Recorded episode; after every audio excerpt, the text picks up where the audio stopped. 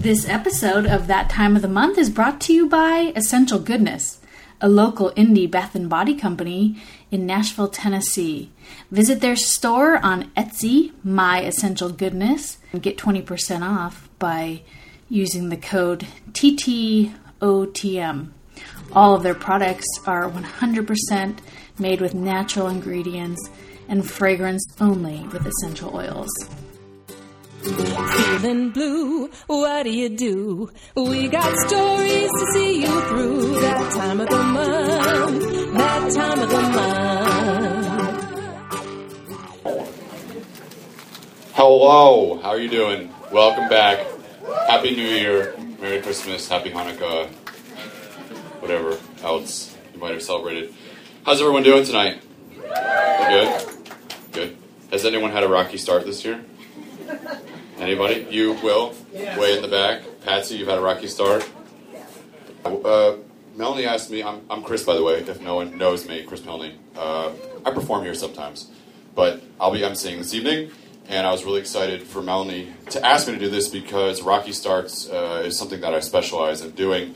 Um, I think the best one I have, especially involving New Year's Eve or, or New Year's just in general, Uh, was a couple of years ago when I just had everything terrible happen to me.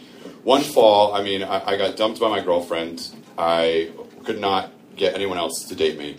Um, everywhere I went, I was getting hit on by gay men. And that, there's nothing wrong with that. But at the time, it was very frustrating. It's like, well, I can't get anyone I want to date, and everyone I don't want to date wants to date me. So this isn't working so well. And then, to top it all off, I started growing breasts, which was like terrifying, and I now think it has to do with soy, and I haven't eaten soy since. Um,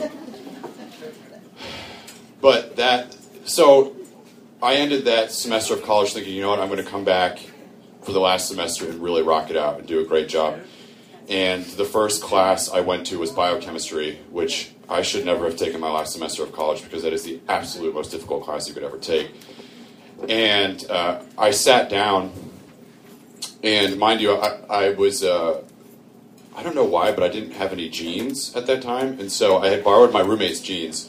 Um, and they were really nice. They were a pair of J. Crew salvage denim, really nice jeans, like one hundred fifty dollars jeans. And uh, I was sitting there in class, and I was like, I was a little bloated. And so I'm sitting next to a really cute Indian girl, and then behind me is another cute Indian girl who was a Titans cheerleader. And so I'm thinking, oh, this is like a really good start to the semester. Like, this is great.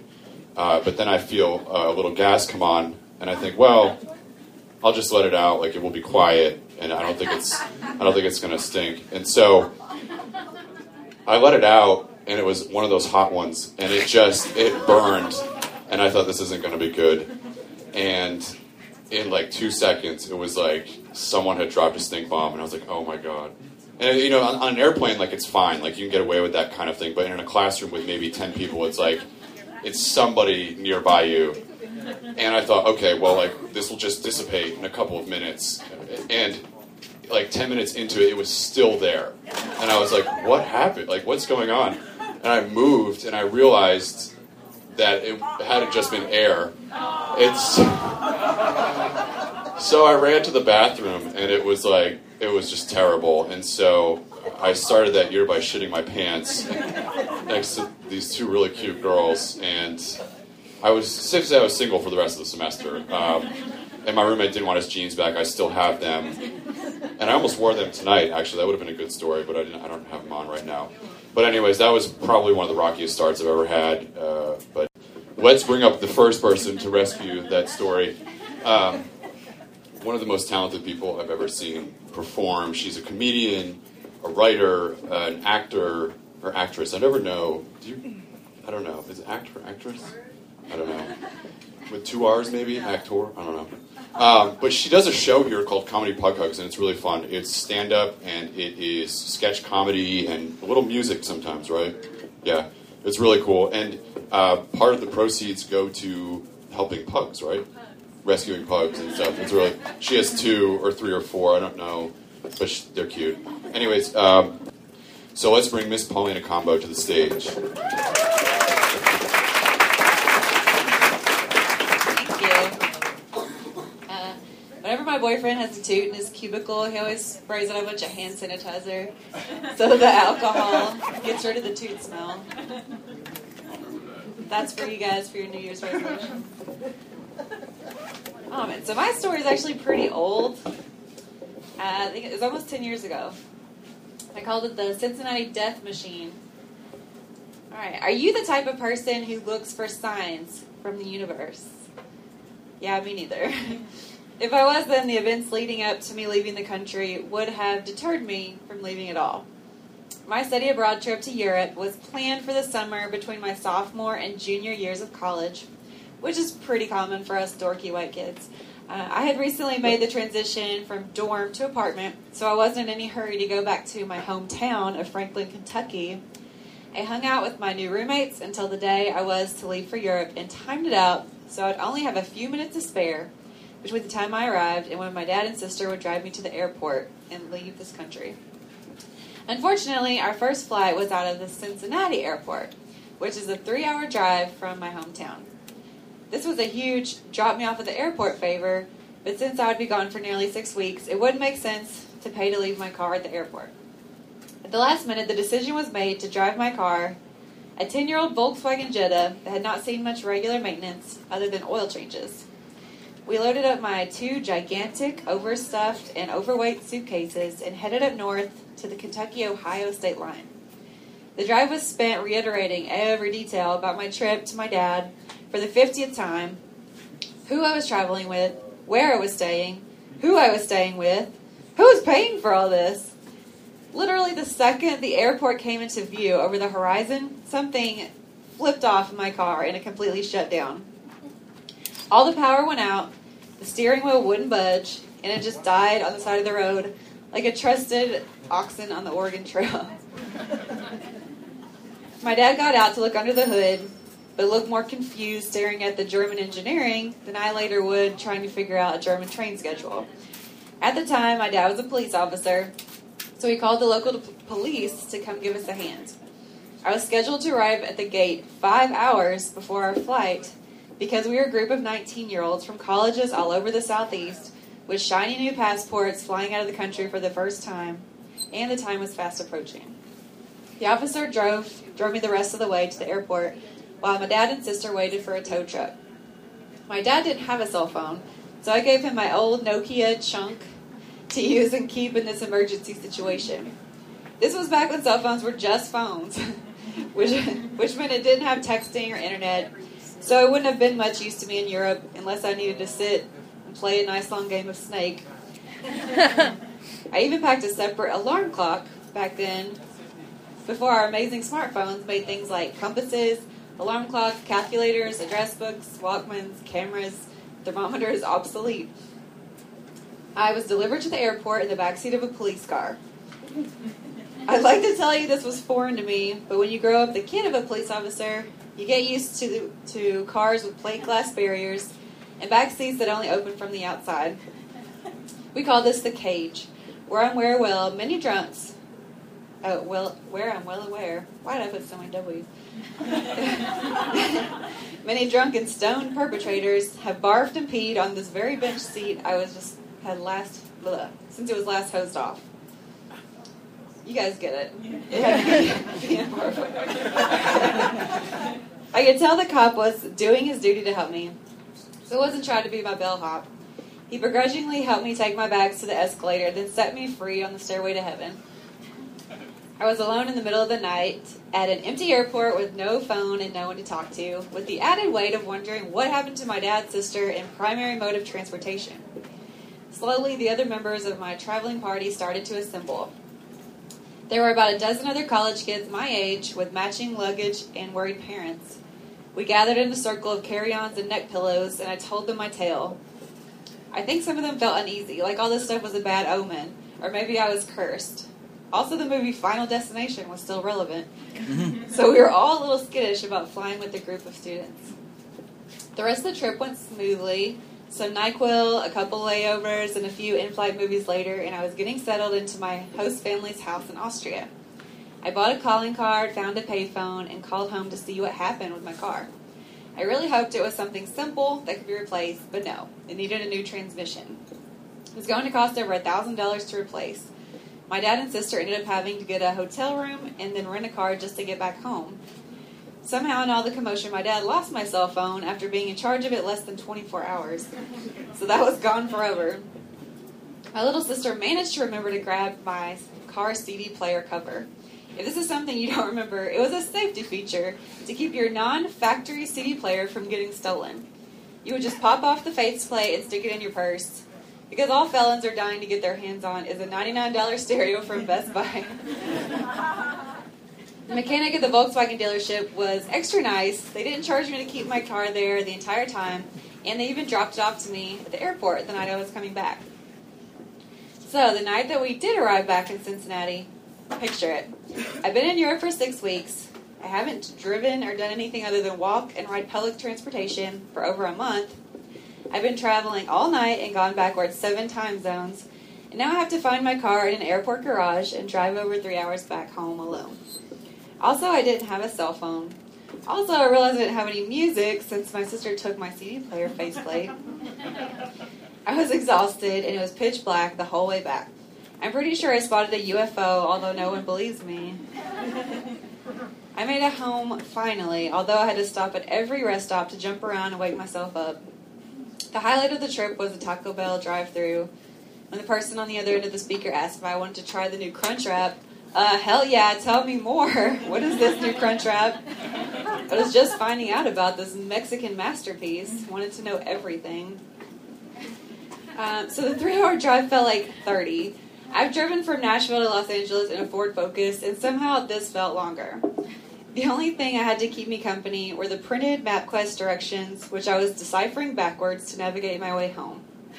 Finally, I pulled up to my parents' house, where everyone was, was sound asleep, but there were a couple lights left on for me. I stumbled up the stairs to my old bedroom and went to a deep hibernation. I finally arrived safely home for my six-week adventure. Before the trip, I was given lots of advice, solicited and otherwise. Keep your money in a pouch under your shirt. Pack things in your shoes to save room in your suitcase. Don't fall asleep on trains. If a gypsy throws their baby at you, don't catch it. Nobody could have warned me that the scariest, most dangerous part of my trip was getting to and from the airport. Thank you.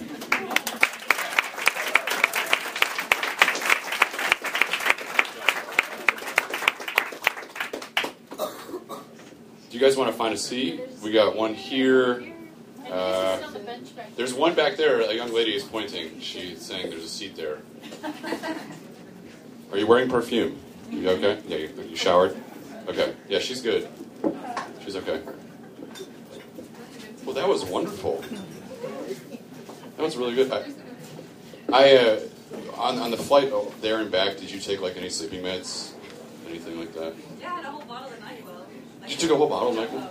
That's the worst. I, like, flying, like, Europe is great to go to, but flying there, I flew to Africa one time, too, and that was the absolute worst. And I took, like, all the sleep meds I could, and I still couldn't fall asleep.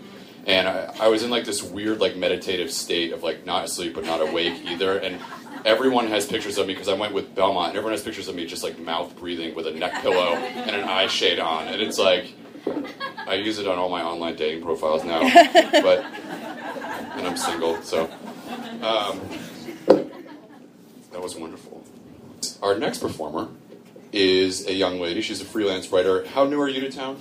Uh, one year. One year. She moved here from L A with her husband. And who do you freelance for? Who have you freelanced?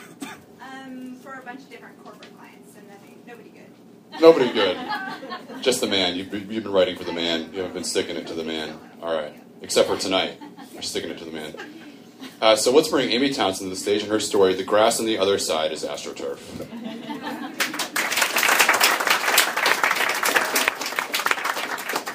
Okay. So if there's one thing I know, it's this. The only thing better than getting a job is quitting a job.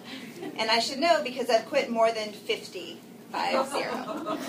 How does this happen? Well, I've always been a person with a lot of ambition, but not a lot of motivation, which makes for a lot of rocky career starts.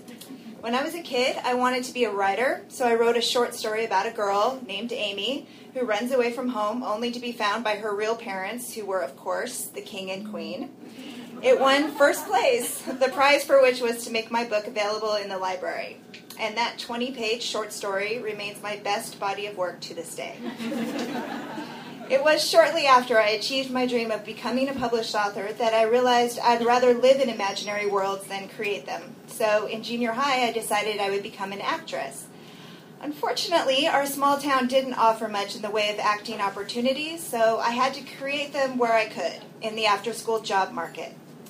My first job was at Arby's, where I played the role of a cashier for five months before it became clear that being a roller skating waitress offered a lot more dramatic fulfillment, not to mention tips. So I worked as a car hop for exactly one day before I dropped a tray full of food and skated into a wall.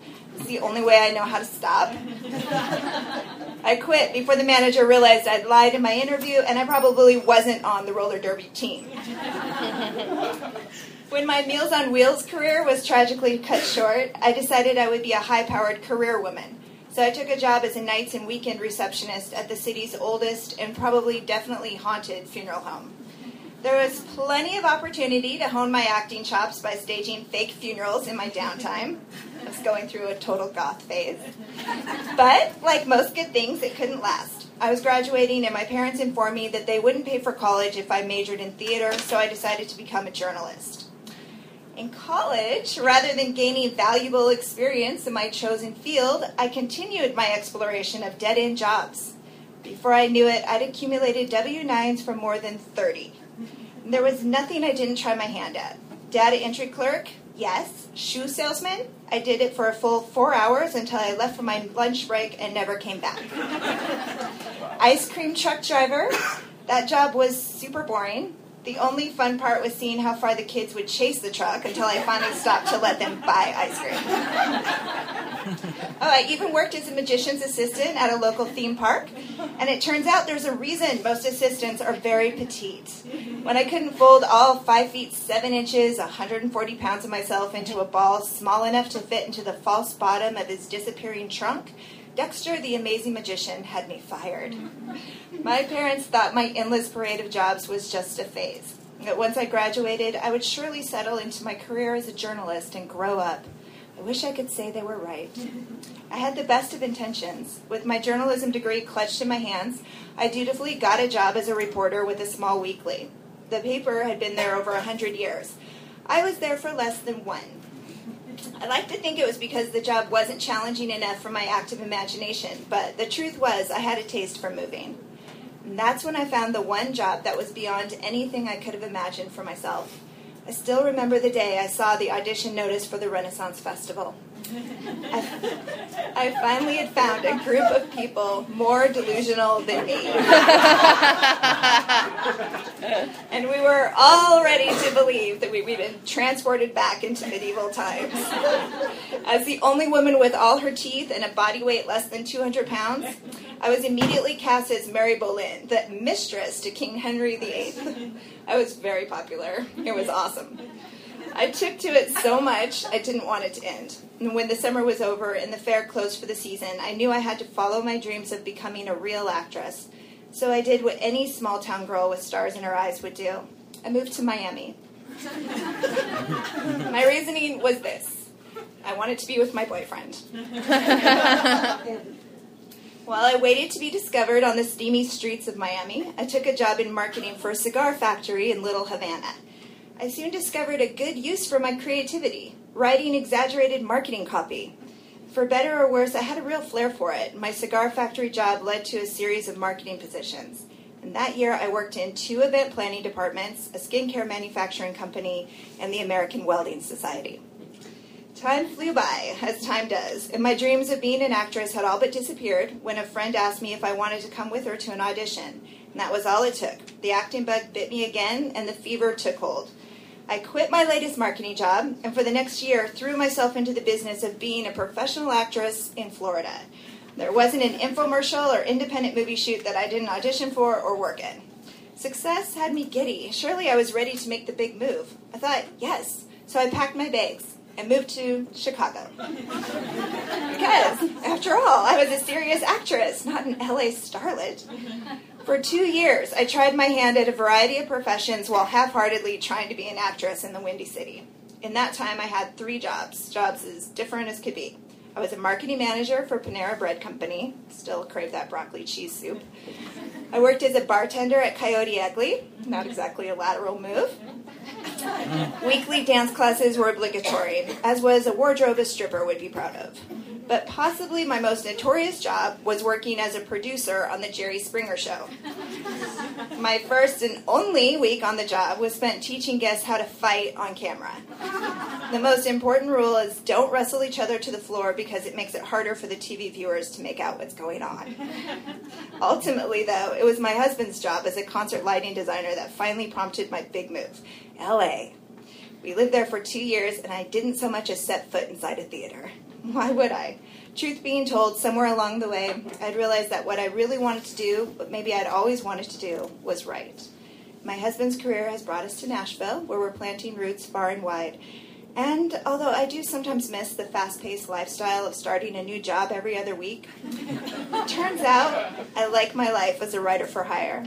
And through my clients, I've worked at an Australian beauty company, cleaned homes in Brooklyn, remodeled condos in Naples, and explained employee hiring policies to new recruits at Fortune five hundred companies.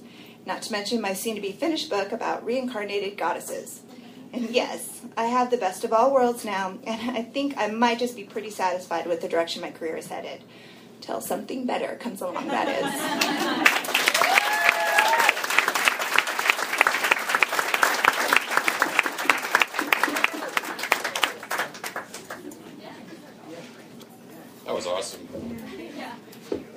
I kind of did the same thing.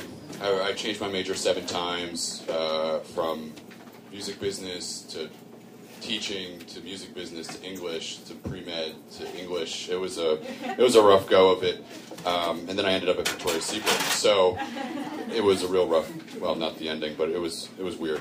Um, um, this next performer and writer we have is Miss Bonnie Chappell.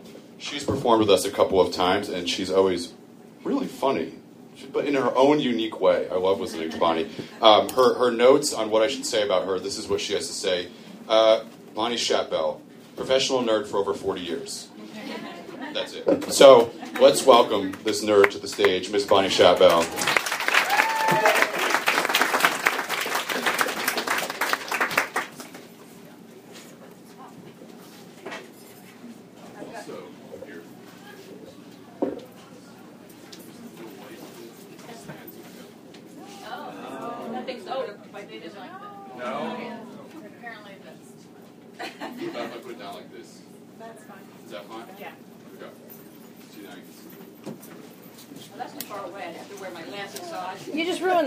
Way to go. No, it's good. It's good.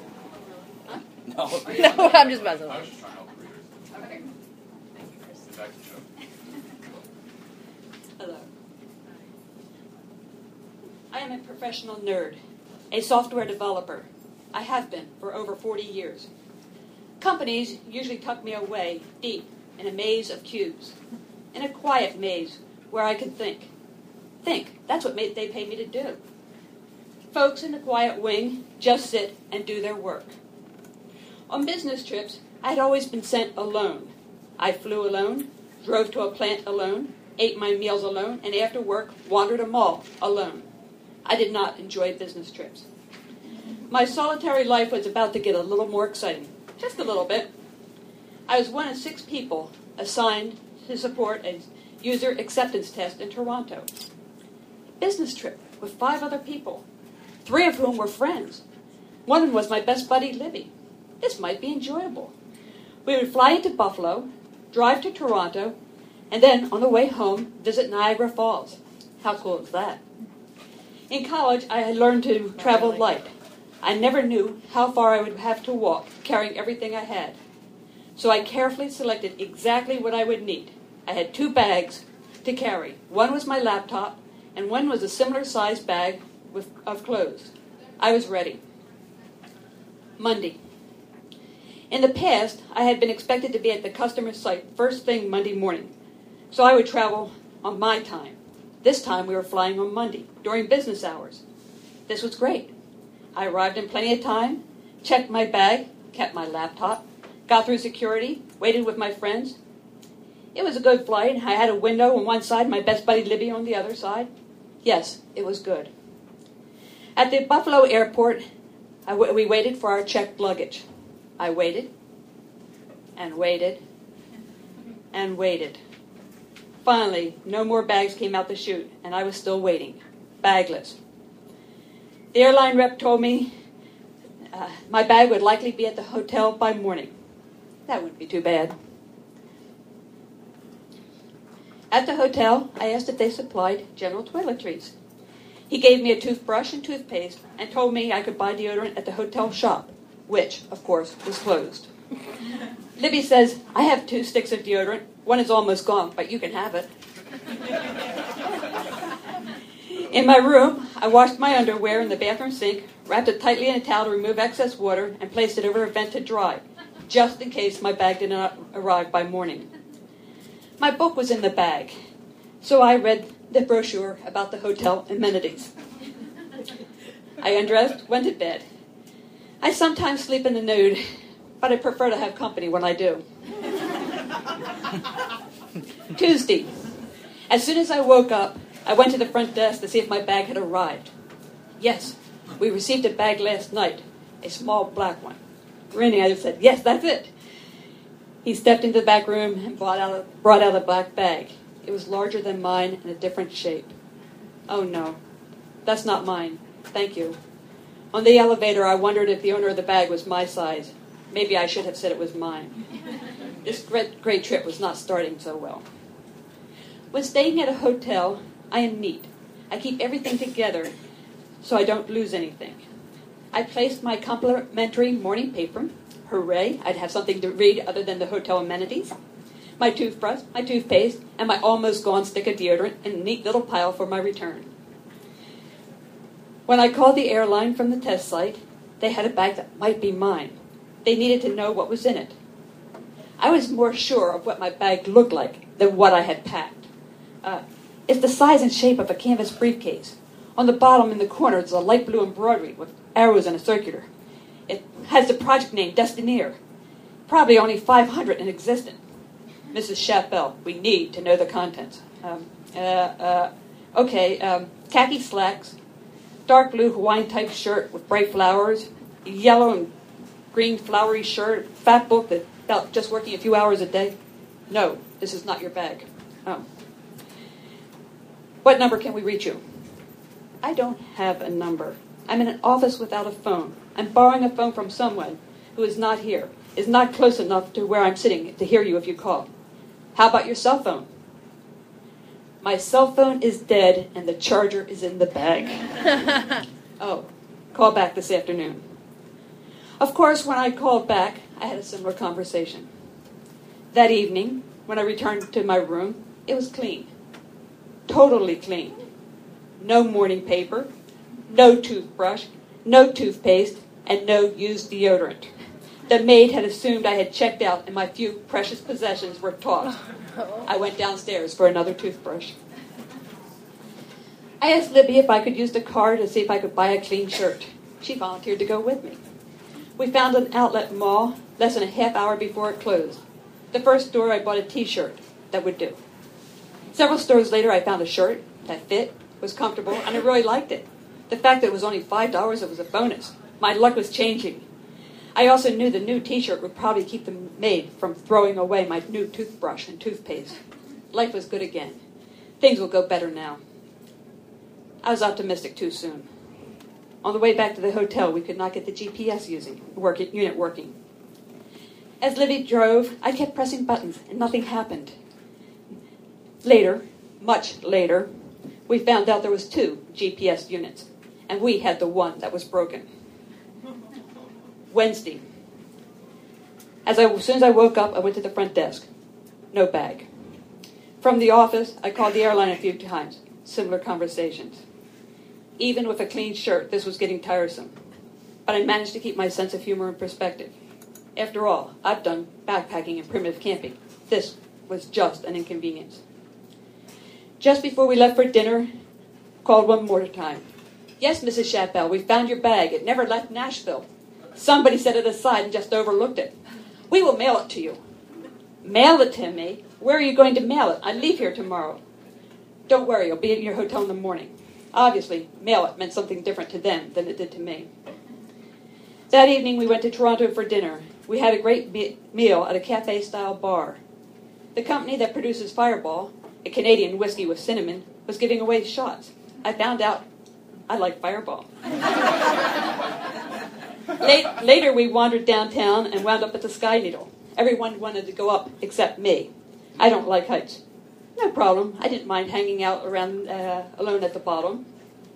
Time passed. Tourists thinned out. The ticket booth closed. The lights dimmed. Elevators were still coming down, but they were less frequent and fewer people on them. Could my friends have forgotten me and gone back to the hotel? I could be overlooked in a large group, but we were a group of only six. Surely one of the five would have realized there was more room in the van. How could I be forgotten by a woman who gave me her used deodorant? When my friends finally returned, they explained the main elevator takes people to the top platform. The tickets they bought were the tip top of the tower. Only six people at a time can go to the top. They had waited in line for all, almost two hours.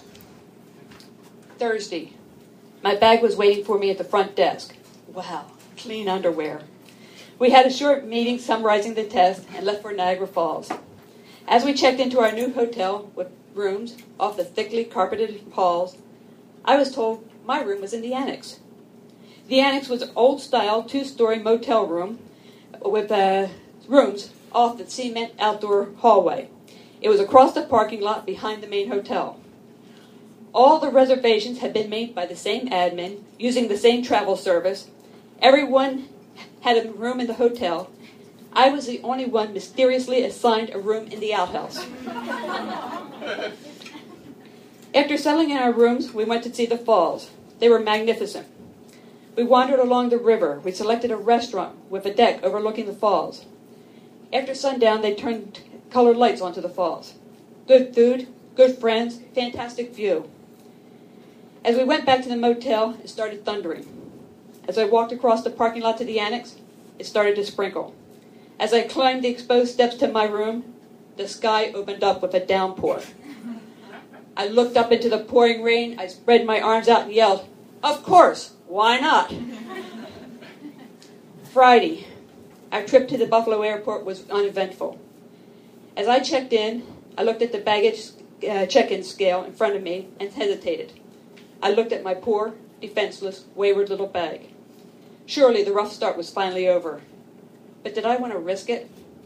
Oh, what the hell. I have clean underwear at home, and tossed and checked in my bag. That's what you get for going to Buffalo. I usually like to uh, bounce my commentary off someone's story and, and say, oh, I've, I've been there, but I've never been there. That's pretty bad. That's pretty terrible. I've been to Buffalo. It's pretty bad. So are the Bills, so yeah, mm-hmm. We're not fans of that. Oh, I got a Bills fan here? Who said that? No, I was like, they, they need something. They do need something. They need a lot. Yeah, a new team. Yeah. Anyways, um, there are a few, what I would describe existential experiences. Uh, well, losing your wallet is probably one of them. Your suitcase with all your underwear is probably another. Uh, sometimes when I go to Starbucks and my phone is almost dead and I don't, I can't find a charger, that's a really existential moment for me. Um, but man, what a what a terrible trip. Does that happen to you all the time, or is it just then? They've lost my bag about three or four times. Oh my gosh. I only had that happen once. And on a direct flight. Do you do you wear like four pairs of underwear now when you go? Four four bras, four pairs of underwear. Every show, if you've never been here, we have five women and one man, uh, and we call it the man the token male. Um, and tonight's token male, have you performed for us before? As a tandem, yeah. So his wife, Patsy, performs here a lot. She's great. And uh, Herman has performed with her one time. Uh, we had a live show, I think. Were they at that one? It was a prom show that they did. It was great. They, they had a great story about... You guys are high school sweethearts, right? Yeah. Yeah. So they, they had this great prom story. Um, and they went back for it. It was cute. Um, anyways, we're going to bring Herman up here. Uh, Herman is a longtime storyteller in the rich tradition of East Tennessee. After growing up as a farm boy in Appalachian, East Tennessee, he went on to teach mathematics in community colleges in three states for forty years. Add that up, I don't know, that's a three states, forty years, man. He retired from teaching four years ago and now exclusively tells stories, both from his Appalachian roots and from his treks into larger society. Non-telling pursuits include traveling with troubadour Patsy and finding time to be with two sons, two daughter-in-laws, a grandson, and a granddog. So let's bring Mister Herman Lawson to the stage.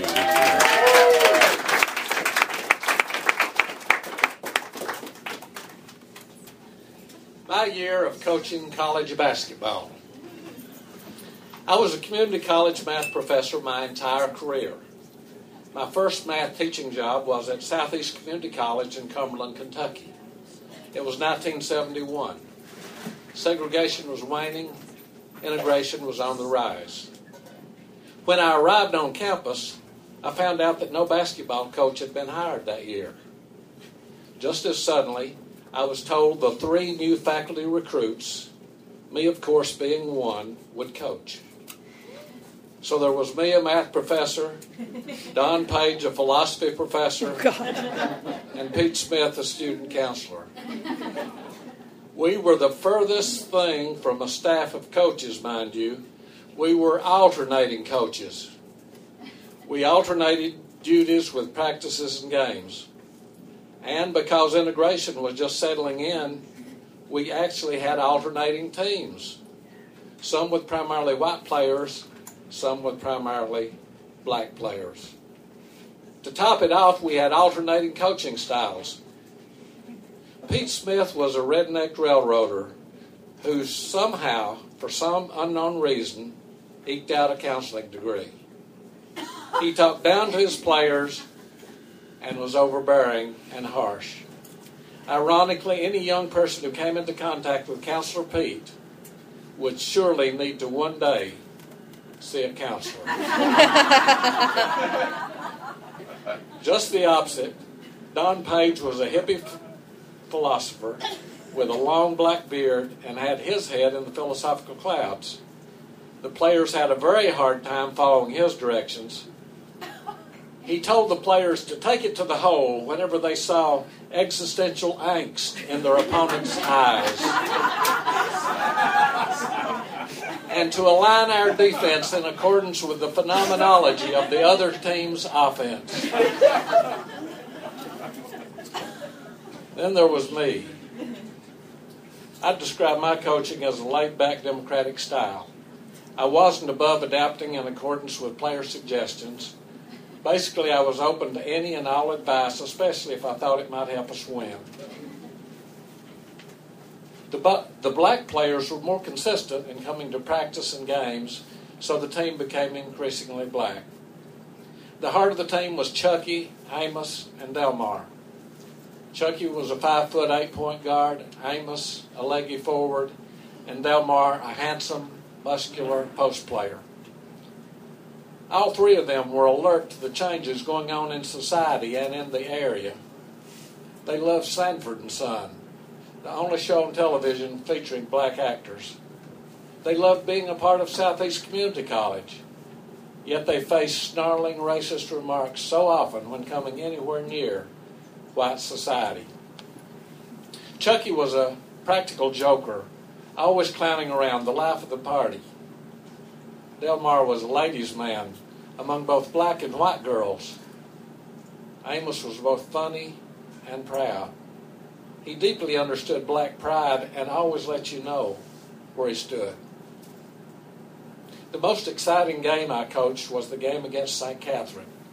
Saint Catherine was a long distance away, and we had no money for lodging. Not surprised by that, I'm sure. My wife, Patsy, down here, assisted me, and we jammed ourselves and ten players into the school van to go to Saint Catherine, which was tenth ranked among junior colleges in America. Our motley crew had afros and carried boom boxes. We full court pressed them the entire game, thanks to several coaching suggestions from the players. Chucky's jokes kept us loose. We were hot. Chucky was heading for midcourt. Amos completed one of those slow-motion, long, leaping layups that looked just like Michael Jordan. It seemed like he took one and a half steps to get from midcourt to the bucket. Del Mar, meanwhile, was pulling down bushels of rebounds at both ends of the court. We kept close but could not defeat Del Mar on their home court.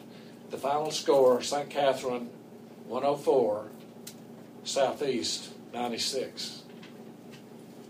Back in the van, we made our way to Cumberland, boom boxes back on as we meandered through those twisting Kentucky hills. At about noon, midnight, the music was turned off and there was passionate conversation. In those years, black pride talk often had an element of revolution, about a future when they would take over. During our conversation, Amos said, "When we take over, Pete Smith is going to be the janitor." We all laughed. At about two a.m., we all, we stopped for snacks, which apparently including beer, which honestly I was unaware of.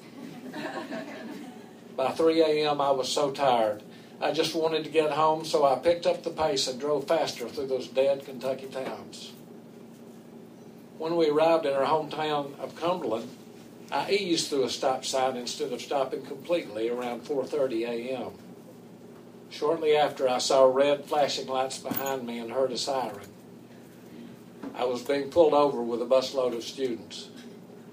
The players were hurriedly hiding the beers.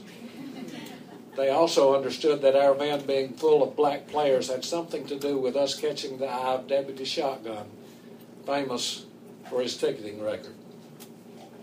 I rolled the windows down. Deputy Shotgun said, "Son, you know what you did back there, don't you?" I said, "Yes, sir."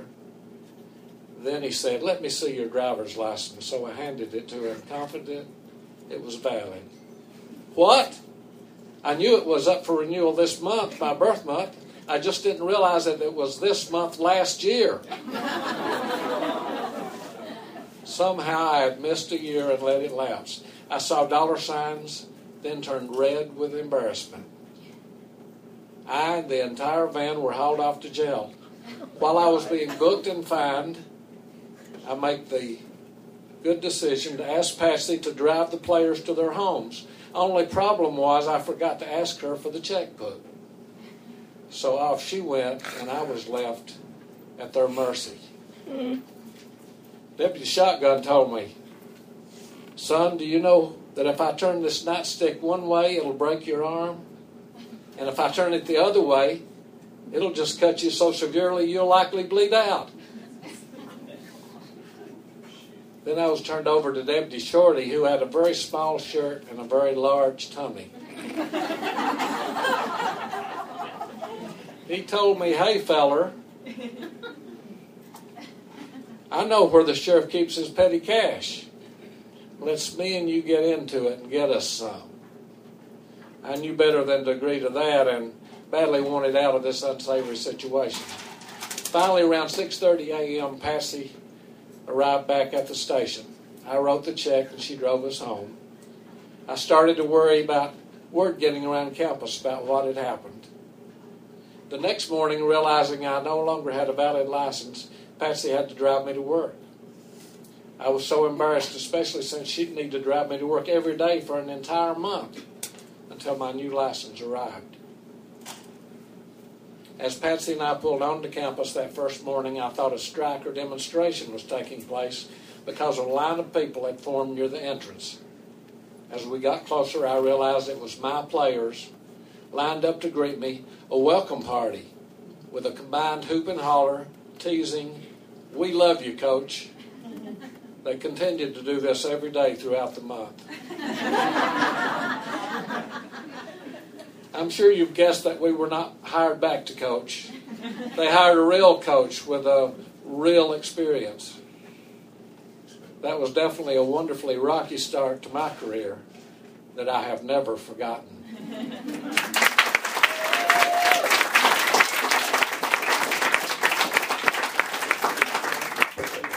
Herman Lawson, let's give it up for him one more time.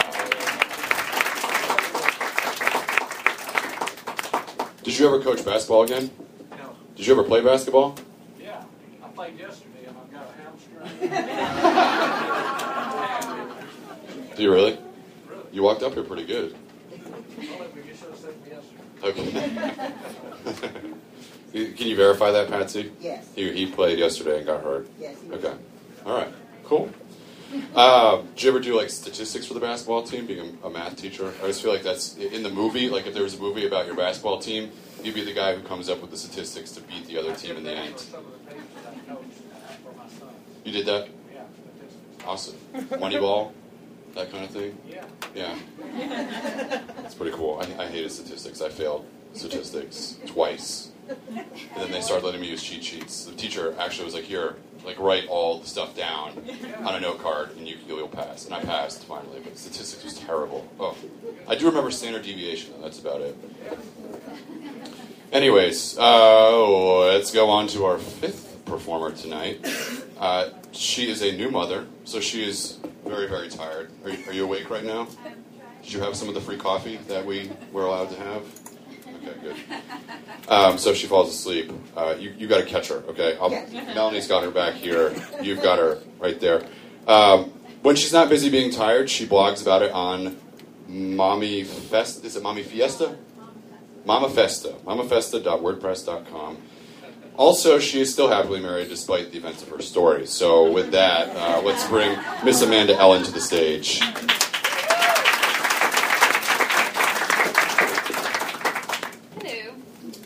Melanie helped me with the title of this. Um, it's called Sleeping Like a Baby.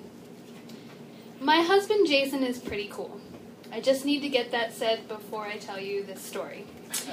He has the ability to, to lead people in such a way that they would probably drink any flavor Kool-Aid he was offering. He is also very honest. We both are. It's one of the things that makes our relationship good. But sometimes he's too honest. While I was pregnant with our now three-month-old, he said repeatedly how shocked he was that he wasn't way turned off by pregnant me.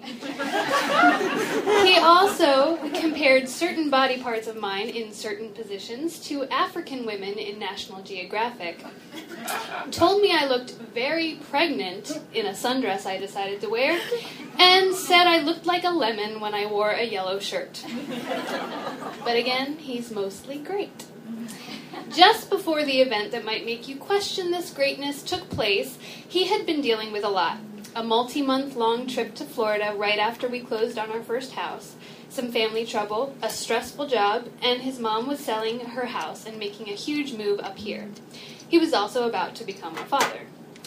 After a week of packing a twenty-four foot truck and helping his mom through the stress of thinking through how to fit an entire lifetime into her new apartment, Jason woke up at around five thirty on that fateful day in July, packed up two cars worth of my mother-in-law's um, stuff that wouldn't fit in the twenty-four foot truck, and drove from Tampa to Nashville to spend his first night in our new house. I tried very hard to remember all of this that night. Let's start with his side of things. After a fifteen hour drive, he got home around seven thirty. We celebrated by eating dinner while watching T V. Yes, we are very married. um, but the Netflix wasn't streaming and the downloads weren't taking, so he went to sleep pretty early. This is the opposite of our normal r- routine, but I had to work late and he was exhausted.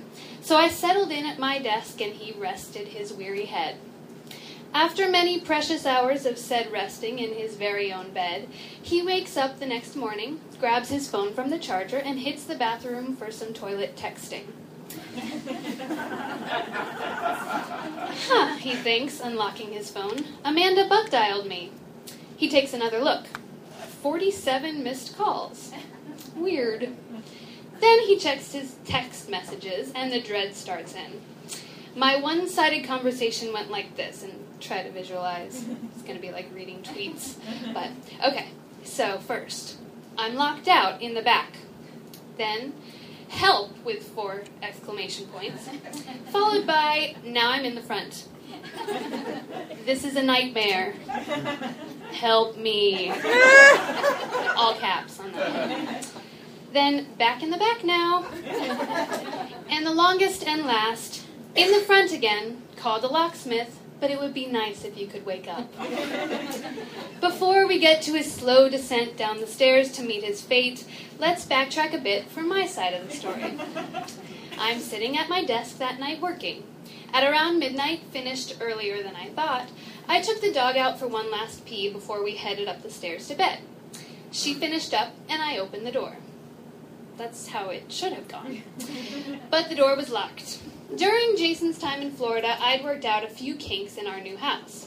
I had gotten into the habit of not locking the handle lock on the back door, which can be opened from the inside no matter what. This was due to a previous incident that involved me breaking into the house. An easy feat when you're still in screen season. Not so in July. And my husband hadn't gotten the memo to lock the deadbolt instead of the handle, and I was locked out. Bad in and of itself, sure. But I was also wearing clothes that only those who love me dearly should ever see me in. Both Jason and I wear these big, clompy rain boots outside at night so we don't get dew all over our feet. So I'm standing in my backyard in shorts with holes in them, a non-maternity tank top that showed all three trimesters, and the gorgeous boots, with a dog who was scratching to get back inside. I was right there with her. At this point, my pregnant brain was starting to notice this night, our first night together in a long time, our first night in our new home, was going suspiciously bad. What if this is a ho- harbinger of horrible things to come, my uterus whispered. But that was silly. We live in an, the age of cell phones, and I had mine tucked into the waistband of those horrible shorts. I confidently called my darling, dearest husband, who would surely answer right away and let me in. Then we would laugh and hug and flowers and ponies. I kept thinking this as the phone rang, and rang, and rang. I tried again. The vibrate would wake him up eventually, right? Thus began my nightmare of a night, trying everything I could think of to wake this man. I tried yelling at the window, only twice, we were new to the neighborhood after all, walking to the front and ringing the doorbell over and over and over again, so many times I saw the little thing short out. I didn't stay in the front because I had no leash for the dog and had to leave her in the backyard, which had a broken gate at the time. I couldn't find any rocks, but on the side of the house I found a plastic round disc that I hurled up at the window. While this method always works in eighties movies, it did not work in my reality. I also tried walking to the fire station across our alley to see if anyone was there. Not sure what I thought they could do, but their door was also locked. I wasn't entirely sad about this since I was wearing what I was wearing. So after an hour and much pregnant sobbing, I used my dying phone to call a locksmith, pulling myself together as the phone rang. But the dispatch lady was very, very nice, so I quickly devolved into this. With the locksmith on his way, I took a trip back to the front with dog in tow. I kept her on my lap while I waited, sent my last passive-aggressive text message, it would be nice if you would wake up, and tried calling the husband one more time, the forty-seventh time. Nope. About ten minutes later, the locksmith arrived. He was cute and young, and I was very conscious of my gorgeous nighttime attire. When I told him my husband was upstairs sleeping, he was shocked, then nervous. I hope he doesn't wake up and think I'm breaking in, he said. He will never wake up. fifty-three dollars later, the locksmith was gone, and I was inside of my new home. I walked upstairs around two a.m., way beyond ready to sleep, and found the father of my spawn sleeping soundly on his back, legs crossed Indian style, snoring loudly. Not a care in the world. The next morning, I was downstairs in my office when I heard the toilet flush. Slow footsteps descended the stairs, and Jason appeared in the doorway to my office.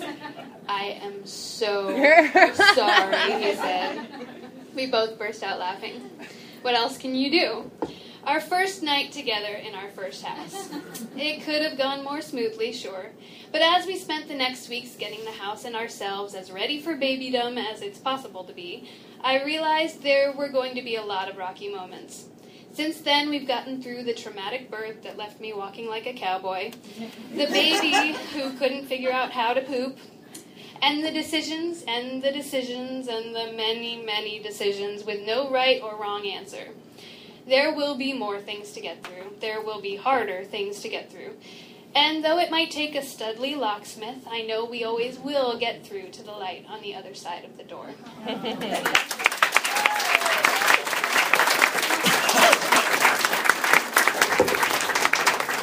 Amanda Ellen. Give it up for her. Yeah.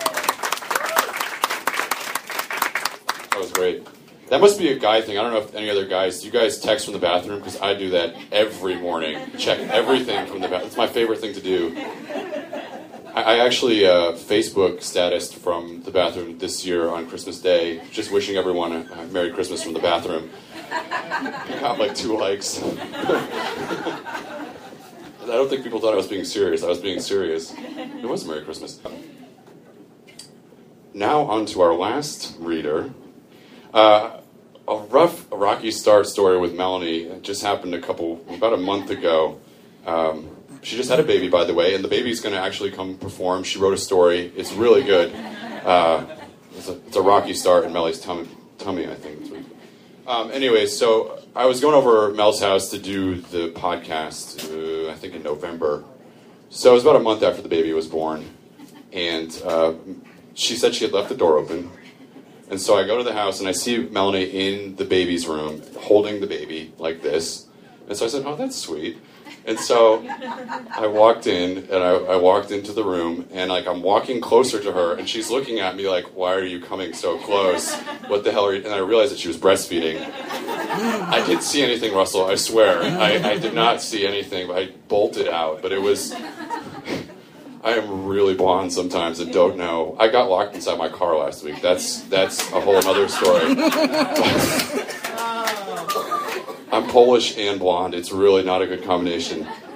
Anyways, I'd love to bring Melanie to the stage for her story. I believe it's about the baby, right? Yes. Okay, wonderful. Come on up, Miss Melanie Bear. Thank you. Give a big round of applause for Chris. Okay, so my story is called Yet Another Birth Story. Okay. When I told my husband I was going to be sharing my birth story at our next storytelling show, he groaned, "Oh, for the love of God." He said the only thing worse than hearing about what's not going into a thirty-five-year-old woman's vagina is hearing about what's coming out of it. What? What a dick. What does he know about what people want to hear? If he watched T V like the rest of us, he'd know that people consider pretty bizarre stuff entertaining. In the end, I decided my birth story was worth telling. Not just because my labor lasted fifty-five hours, but also because as the painful minutes turned to painful hours and the painful hours turned to excruciating days, I racked up a substantial list of people I owe amends to. Please consider this my apology letter. In hindsight, when my husband and I, what my husband and I should have done when my contractions started was try to get as much sleep as possible. Instead, we binge-watched the last five episodes of Breaking Bad, and I gave myself a manicure. The pain was obviously not that bad at that point. It was technically manageable.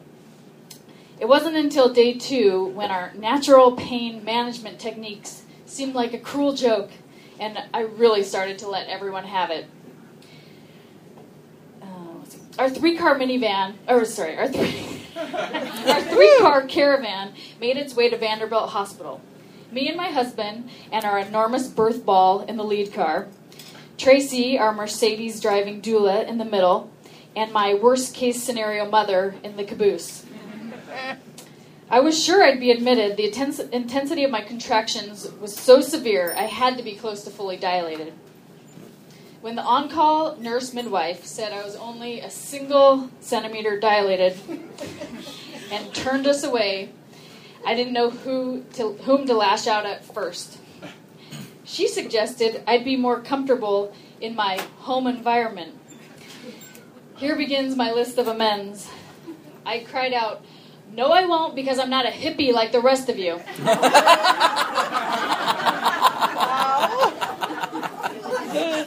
Dear on-call midwife, I apologize. I was not myself. Looking back, I realized the rashness in calling my entire medical team a bunch of hippies. The list of undeserving victims to my sharp tongue adds up pretty quickly after this point in the story. I dished out insult after insult until I was finally offered an epidural.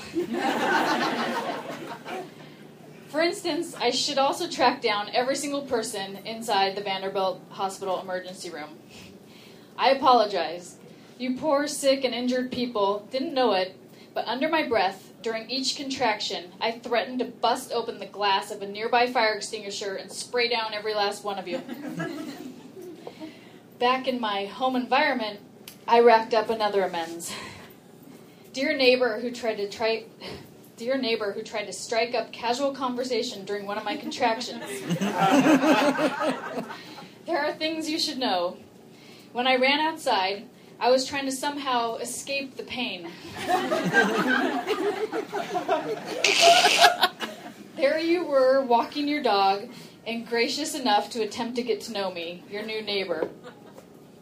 I tried to inform you that I was in labor, but instead, but instead yelled, "Holy fucking shit, fuck, fuck, fuck!" and ran back inside.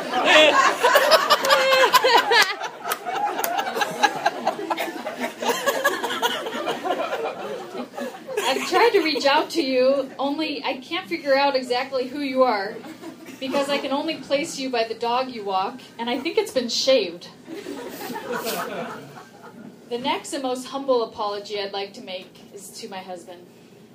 Russell, I know we had planned for natural childbirth, which was, which when I was a cheery four months pregnant, sounded lovely.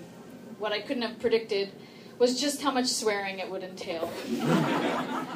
I apologize for the sudden and filthy transformation of my usually squeaky clean vocabulary. Intermingled, intermingled with the random and loud strings of F-bombs was the declaration that this beautiful experience we'd been planning for years was the worst day of my life. I followed this with a threat to jump from the fourth story of the hospital. This was about the time when Russell started following behind me rather than beside me, so I couldn't see him cry. Finally, at thirty-eight hours, when the doctor administered the epidural, oh my, God. my husband was able to find some relief. Watching what he described to my mom as a grizzly bear getting shot with a tranquilizer gun.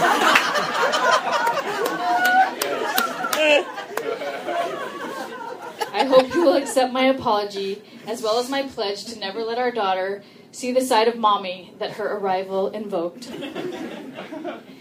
As for my mother, I'm on the fence whether or not I owe her an apology. She flew all the way from California to be there for the birth of her first granddaughter.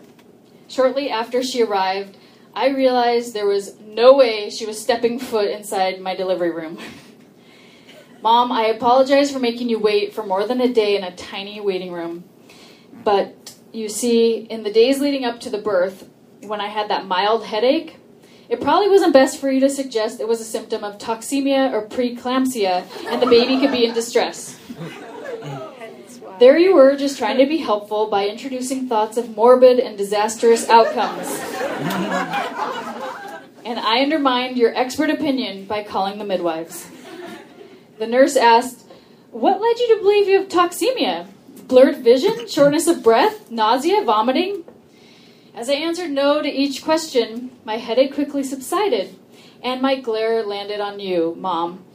Mom, I'd like to apologize.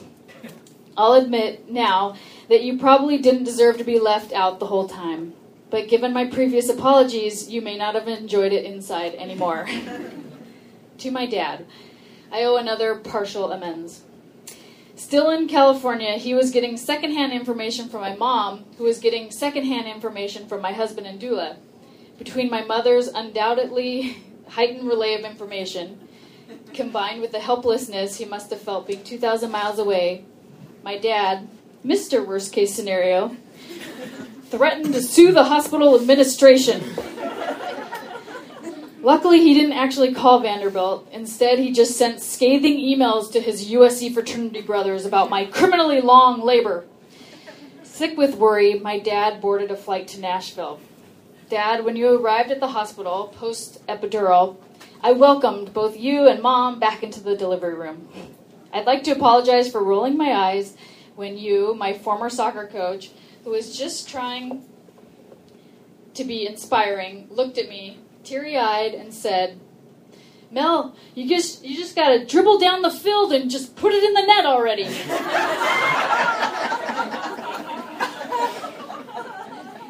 Dad, I'd like to apologize for that look I gave you. Last, I'd like to apologize to my daughter. Honey, I'm sorry that baby Einstein will be completely useless.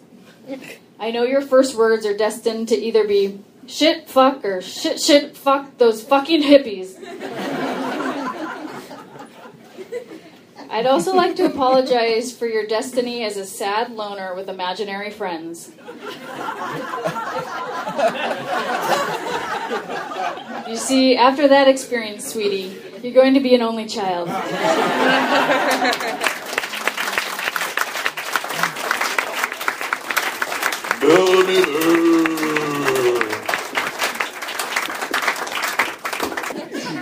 Well, that is our show. Thank you so much for being here on this lovely Sunday evening. Go enjoy sixty minutes. They're doing something fun tonight.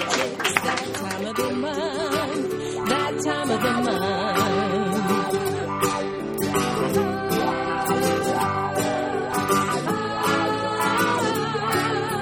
Now you heard, go spread the word. They're funny, smart, and so absurd. Happens every month. It's the neatest storytelling at its sweetest.